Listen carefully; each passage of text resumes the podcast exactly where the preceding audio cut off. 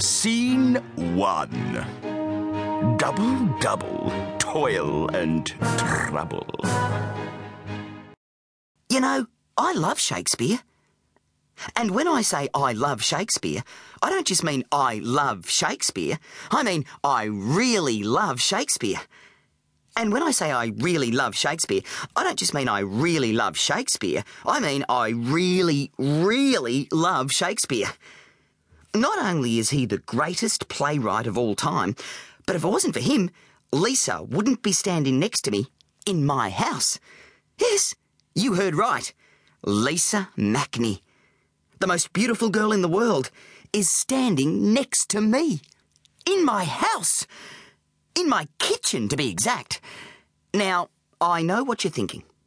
You're thinking, Andy, what is Lisa Mackney, the most beautiful girl in the world, doing standing next to you in your kitchen in your house? Well, if you just stop thinking for a minute, I'll tell you. We're studying the play Macbeth at school. Our teacher, Ms. Livingstone, thinks that the best way to study a play is to perform it. So she's broken us up into groups, and we each have to do a scene in front of the class tomorrow morning.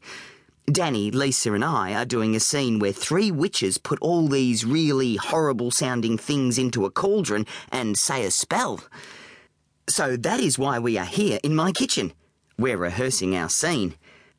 But we don't have a cauldron. We're using Mum's new food processor. Mum doesn't know it, of course, but I'm sure if she did, she wouldn't mind. Anyway, that's why Lisa Mackney, the most beautiful girl in the world, is standing next to me in my kitchen, in my house, and why we're filling the food processor with really disgusting stuff. One toad? Lisa is reading the list of ingredients from a copy of Macbeth and checking the items off one by one as Andy and Danny produce them. One toad? Check. Eye of newt? Eye of newt? Ooh, must have been a big newt. Yeah. Check. Toe a frog? Toe a frog? Danny? Where's the toe a frog? Oh, sorry. I got a bit hungry. Here's what's left. Danny is eating the frog, which is chocolate. He breaks off a bit of the foot and hands it to Andy. Thanks. Toe of frog? Check. Tongue of dog? We don't have a tongue of dog. What about Sooty? Sooty? You want me to cut off Sooty's tongue?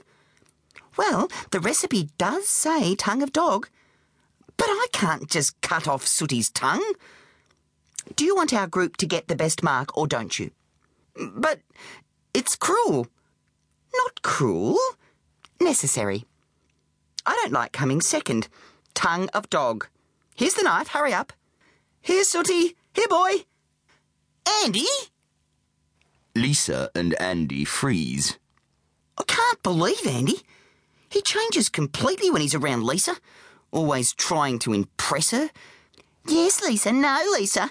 I'll cut off my dog's tongue for you, Lisa. I didn't want to do this stupid scene anyway. I wanted to do a battle scene so I could stab someone. I didn't even want to do a soliloquy either, which is what this is called, where a character tells the audience what he is thinking. But Lisa said if you do Shakespeare, then you have to do a soliloquy. Anyway, that's mine done. Andy, drop the knife! Lisa and Andy unfreeze. Huh? Huh? Pick up the knife, Andy. Drop it, Andy. Pick it up. Drop it. Pick it up. Drop it. Andy and Danny freeze. You know, I really like Andy, but boy, he's got to get some better friends. Danny is really holding him back. Voting for class captain is coming up soon, and I think Andy would make a great boy class captain. But it's not going to happen all by itself. We could really make an impression with this Shakespeare presentation. It would be a good start. For him and for me, because I think I'd make an excellent choice for girl class captain.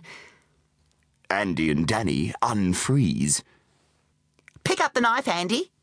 Lisa, do you really want Andy to cut off Sooty's tongue? Really? No, I suppose not. Just get a bit of his spit.